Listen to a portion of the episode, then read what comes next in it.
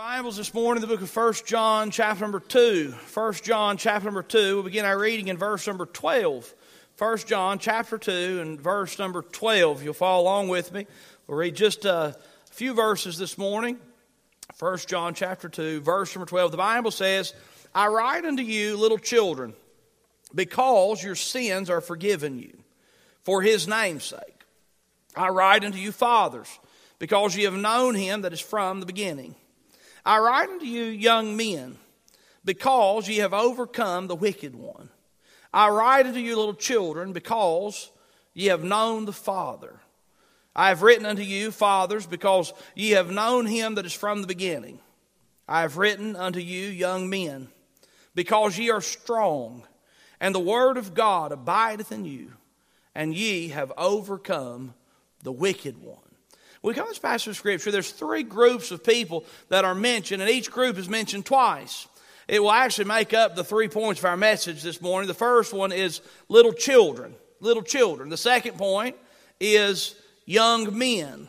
And the third point is fathers. Children, young men, fathers.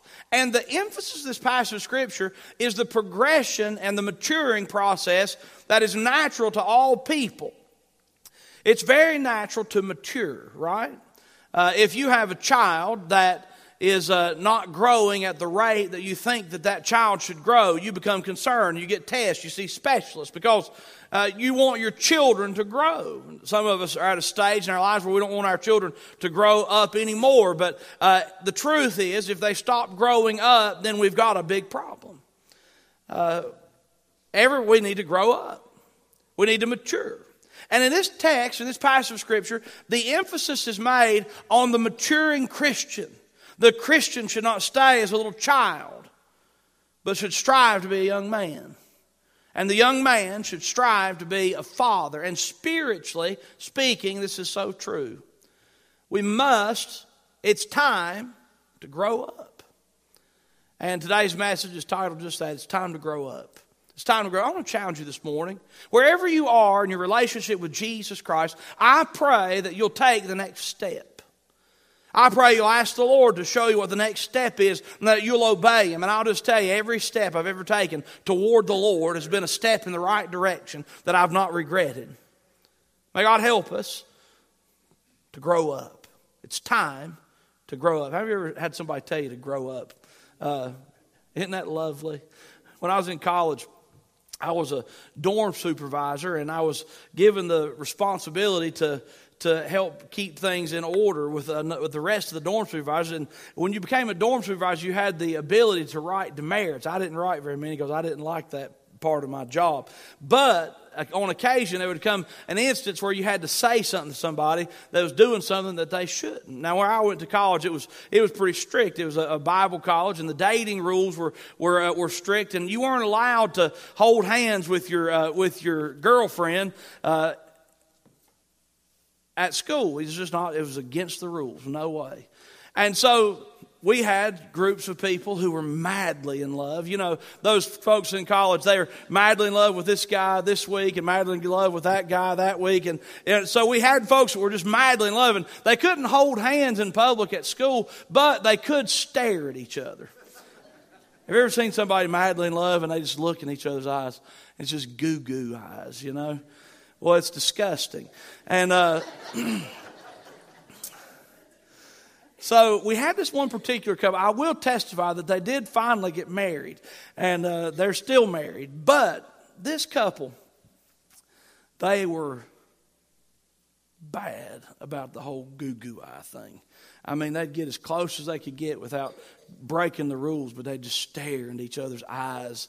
It was an empty stare, I'm confident. But they'd stare into each other's eyes. And one day I came by, and these, these folks, he, the guy, he was just a little bit snippy. And uh, I'll never forget, I had a group of guests. I was getting ready, I would do tours of the college, and I had a group of guests getting ready to come through the bookstore and all by the bookstore porch. And I was going to meet my, uh, I was going to meet my group. Here they are. They're on the porch, and they are goo goo eyed. And it was disgusting. And I was like, somebody's got to say something. And I happened to be me. So I walked up to the guy and I said, Listen, man, y'all are going to have to just kind of separate a little bit and stop staring at each other. It's disgusting. And uh, because I've got guests coming and you're going to offend them because you've offended me. And you never guess what he did. That boy looked at me and he said, Cody, when you grow up, you'll understand. You'll never guess what, what I did. I stomped off mad. I didn't like to be told I needed to grow up. But the truth is, if we're not growing up, then we've definitely got a problem, right? if we're not maturing, if we're not growing, if we're not learning, if we're not advancing, then there's something wrong. As a matter of fact, God has designed our lives that we're always learning, we're always advancing. And as we get in the later years of our life, the, the progress slows, but it never stops. And we should all be yearning in our Christian lives to be more like Jesus, to be more obedient to God and His Word, to know more of His Word to be more like our Savior. And so, you know what? It's time to grow up. Hey, Lord, help us. I want you to ask the Lord to show you yourself in this message. Look with me. We'll begin point number one with little children. The Bible says in verse 12, I write unto you, little children, because your sins are forgiven you for his name's sake.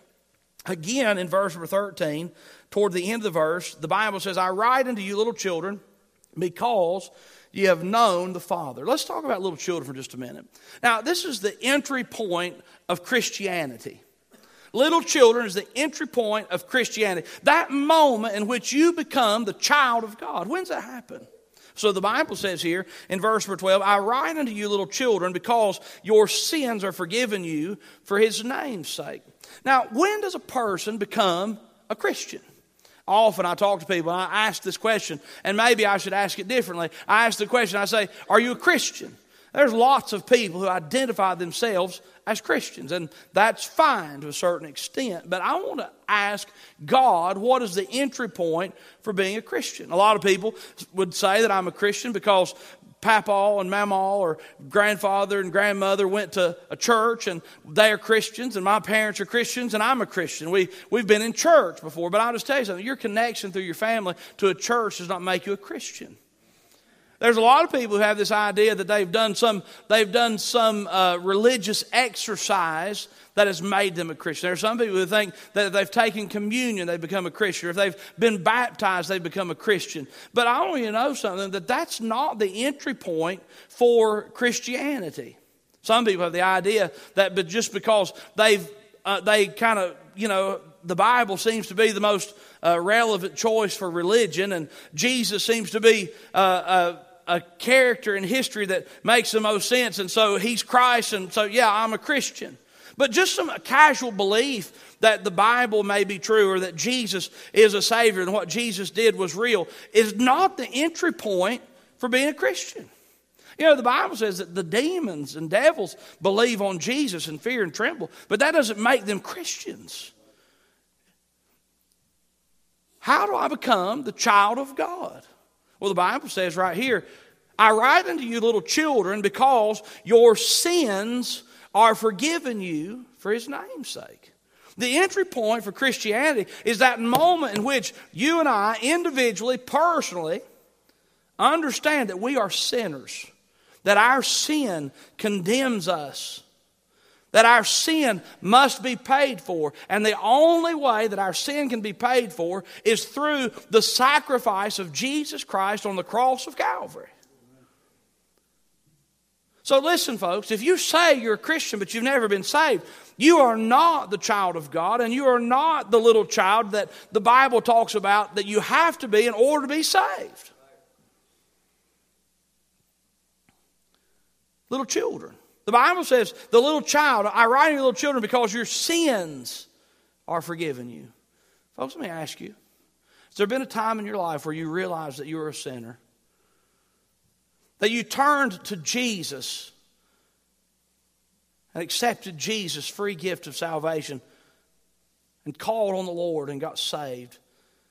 If there's not been a time in your life where you've been saved, you know what the first step for you as a to become a child of God is?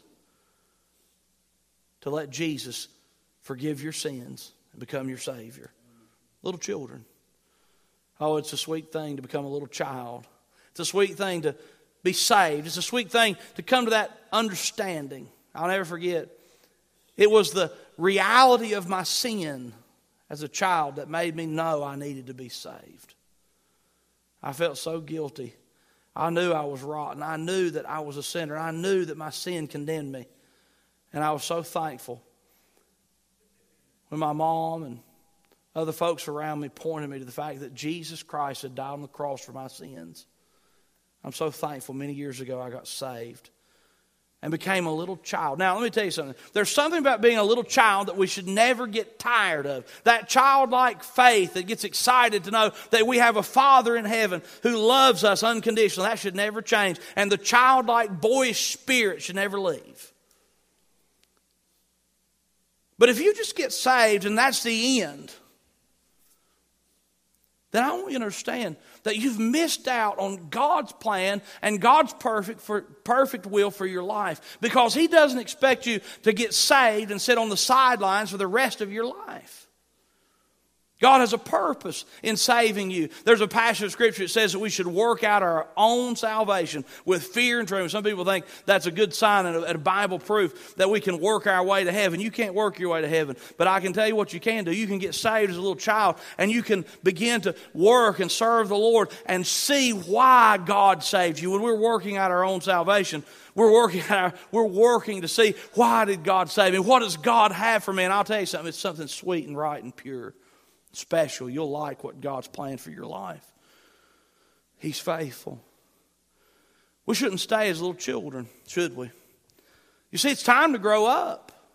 The Bible says little children realize that their sins have been forgiven, but then we move to the next stage young men. Look what the Bible says in verse number 13. Verse number 13, the middle of the verse, the Bible says, I write unto you, young men, because ye have overcome the wicked one.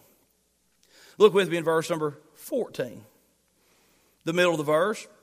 It says, I have written unto you, young men, because ye are strong, and the word of God abideth in you, and ye have overcome the wicked one. So the next step is young men. Now, when I've studied this, and most commentators like to make the illustration when they're talking about young men and the comparison of little children, young men, and fathers. And the comparison they like to make is who do you send to fight your battles? I pray for peace in our nation, in our world, and I don't want to see any of our boys or girls sent to fight wars. But when the draft fired up for Vietnam, who did they send? They sent our young men. They didn't send the children, they didn't send the old guys. They sent our young men. Why? Because it's at that stage in life when you're able to do things better and stronger in certain ways. In our house, there's uh, that's come a time where years ago, if something needed to be gotten downstairs, I'd just go get it. But now the Lord has provided me with four legs that are faster than mine. And so often I say, hey, Hudson, go get that. And I like that. It's good. It's their job.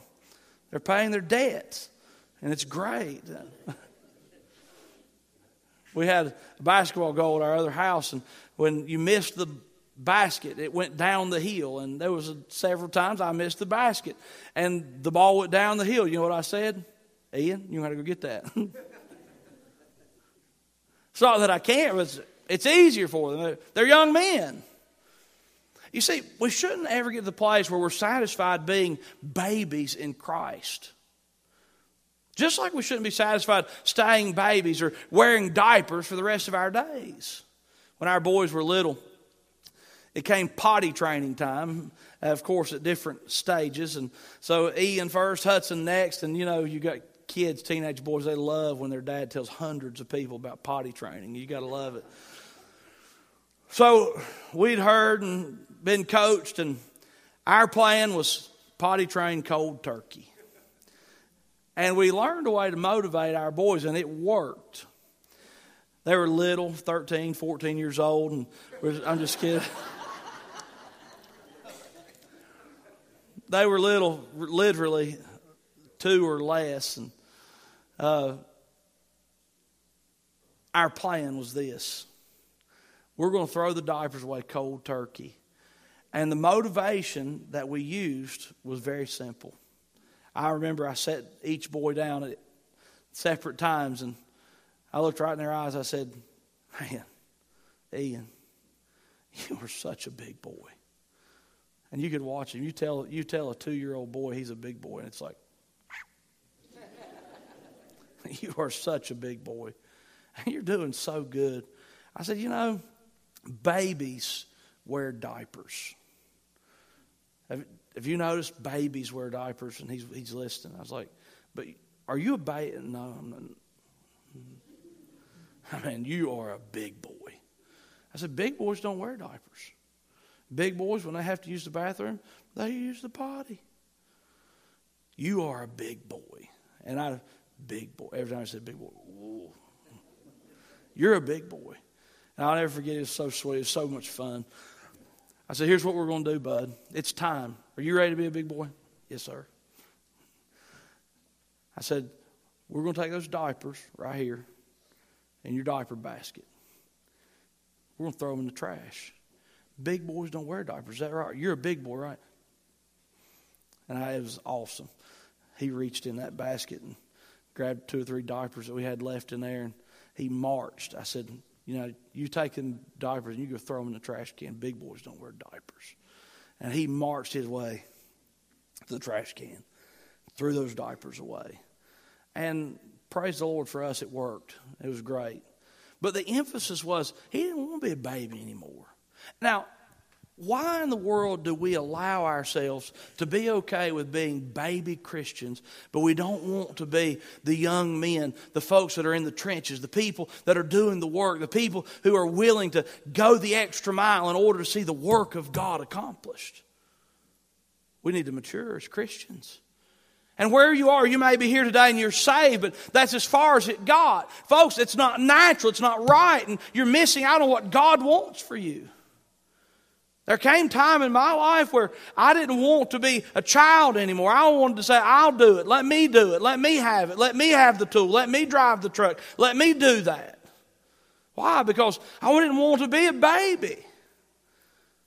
See, the difference between a child and a young man is the young man begins to take on responsibility.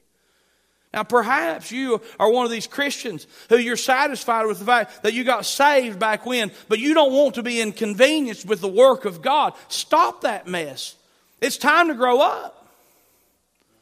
It's time to grow up. I don't care if you're 10, 15, 20, 25, 80, 90, or 100, if you've just become quiet and satisfied with the fact that you know you're going to heaven because you're saved, but you're not willing to inconvenience yourself to see other people saved or inconvenience yourself to minister to other people, let me tell you something. You are not the young man that God has saved you to be, and you've got, you're missing out on God's blessing. You see, the babies, they get upset when you take something from them. But young men say, Who cares? It's just a passy. The babies get upset when they don't get to eat when they want to eat, but the young men say, I'll get my own food. The babies, they get upset when things don't go their way, but the young men say, I'm going to make sure that this work, that this community hears the gospel, that the work of the Lord is done. And I know it's going to cost me. I know it's not going to be comfortable, but that's okay because I'm a young man and God saved me for a purpose. So the Bible gives this picture. The young, the babies become young men, and the young men take on responsibility. Not only they take on responsibility, but through the power of the Word of God, they accomplish great things for God and His glory. Look what the Bible says the young men do. Verse 13. I write unto you young men because ye have overcome the wicked. God says, hey, look, the young men, when they decide to stand up for Jesus, God gives them victory over the wiles of the devil. God gives them victory. God gives them souls. God blesses them. The Bible says in verse 14, I have written unto you young men because ye are strong. Guess what? These young men become strong. They overcome the wicked one. The Bible says, Ye are strong. The word of God abideth in you. And look, there's a key part of being a child of God. The Word of God abides. What's the difference between the baby that's offended all the time and the young man who says, I'm going to do what I need to do, even if it hurts and it goes against the grain? The Word of God. Let me tell you a verse of Scripture that's so good. Great peace have they which love thy law, and nothing shall offend them. Don't forget it. It's the difference between a baby and a young man. And it's possible to be 90 years old and still a baby in Christ, but it shouldn't be that way. May God help us to determine before we die and for the rest of our lives to be at least young men in the service of God. It's important. We get it in His Word. We get it when we're willing to take on responsibility. We get it when we move from babies, little children, to young men. I may have shared this song with you before, but I love it. It's perfect for this message. Have you ever heard the song Fat Baby? It's an old song of the faith. Fat Baby. And I'm going to sing it for you. It tells the story about the little child. You ready? I know a man, maybe you know him too. You never can tell, he might even be you. He knelt at the altar, and that was the end. He's saved, but that's all that matters to him. His spiritual tummy, it can't take too much. One day a week, he gets his spiritual lunch. On Sunday, he puts on his spiritual best and gives his language a spiritual rest. He's just a fat, he's just a fat little baby. He wants his bottle and he don't mean maybe. He sampled solid food once or twice, but he says doctrine leaves him cold as ice. He's been baptized, sanctified, redeemed by the blood. His daily devotions are stuck in the mud. He knows the books of the Bible, John 3:16. He's got the biggest King James you've ever seen. I've always wondered if he'll grow up someday. He's mama's boy and he likes it that way. If you happen to see him, tell him I said he'll never grow if he doesn't get fed. He's just a fat. You get the point? Look, we should not be satisfied to just put on airs and symbols of faith. We shouldn't be satisfied to be lost. We shouldn't be satisfied just to be children of God. We should determine with God's help, I want to be a young man that's in the trenches serving God for His glory. Because let me tell you something there's a whole lot of time beyond this life, and we should be living our lives for eternity. May God help us to mature from little children to young men. Finally, number three, fathers. Fathers. The Bible says in verse number 13 I've written unto you, fathers, because ye have known him that is from the beginning. So the Bible says here, fathers, you've known him that is from the beginning. And the, the emphasis, the first emphasis on fathers is you've known him. You know him. You know God. In verse 14, the Bible says, I have written unto you, fathers, because you have known him that is from the beginning. It's interesting when we talk about little children, the first time we talk about little children, there's something, and then the second time we talk about little children, there's a little bit more. Then when we get to young men, there's the first time we talk about young men, uh, there's something, and then the next time we talk about young men, there's a little bit more.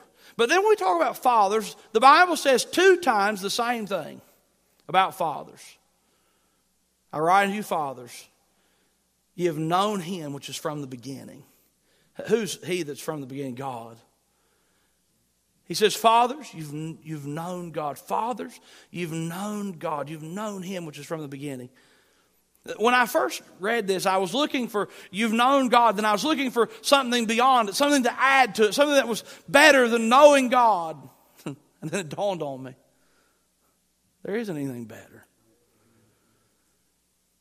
And true spiritual maturity progresses from someone who knows they're a sinner and gets saved and becomes a child of God, who then grows in the nurture and admonition of the Lord and grows in the faith and wants to serve God and is willing to inconvenience himself for the glory of God and, and wants to live for Jesus and progresses from that to a father who their yearning is to know God. To know God. Do you have a yearning in your heart to know God? That's a sign that you're maturing. Now, listen, the Father never loses the joy of the child like faith. The Father never loses the fire and the yearning and willingness to serve God, even if it cost him something, like the young man. But the Father, he knows that the key and the secret and the glory and the most important thing in all the world is to know God, it's to know Him. Paul felt the same way. If you'd look with me back in Philippians chapter number 3, Philippians chapter number 3, Paul gives and begins to talk about some of his credentials in religion. Paul was quite the man. He was a Pharisee of the Pharisees. He was one of the most devout people that we've ever known, we've ever studied in the Jews' religion. So much so that he was, he was so opposed to what Jesus was doing to the Jewish faith. He was persecuting the church and Christians until he got saved. He begins to tell us about all the things that he's accomplished as a Jew. But the Bible says in verse number 7 of Philippians chapter 3 But what things were gained to me, those I counted lost for Christ. He said, All these things I've done in the flesh. I've counted loss. Verse number 8. Yea, doubtless, and I count all things but loss for the excellency of the knowledge of Christ Jesus, my Lord. He says, There's nothing more important than to know God for whom I have suffered the loss of all things and do count them but dung that I may win Christ. Verse number 9. And be found in him, not having mine own righteousness, which is of the law, but that which is through the faith of Christ, the righteousness which is of God by faith. Verse number 10, this is where I want you to see. What Paul say? He said, Let me just put this on the bottom line. That I may know him and the power of his resurrection and the fellowship of his sufferings, being made conformable unto his death. What was Paul's prayer as a father in the faith that I may know him? Hey, look, we should yearn to know God. Why? Why yearn to know God? Well, He created everything around you and created you and knows what you need better than anybody else. Why should I want to know God? Because He is the only person that can provide for you everlasting life through God the Son, Jesus Christ. Why should I want to know God? Because He understands the past, the present, and the future with great perfection, and you would be a fool not to submit to His authority. And a father standing back, looking and considering all there is. Hmm. He says, Thank you, Jesus, for saving me and making me your child. Thank you for the years and for the opportunity you've given me to serve you, though it's not always comfortable. Thank you for the grace. And the Father sits back and says, Thank you, God, that I can know you. Thank you, God, that I can be more like you. Thank you, God, that I can pursue you. Thank you, God, that you're present and with me. Fathers know Him. Fathers know him. Hey, listen, it's time to grow up. It's time to grow up. Look, don't be satisfied being lost. Don't think there's any other way you can become a Christian other than through God's way of becoming a Christian. You need to repent of your sin and trust in Jesus and get saved. And once you're saved, don't stop there. The first step for a person that's been saved is to follow the Lord in baptism. You need to be baptized.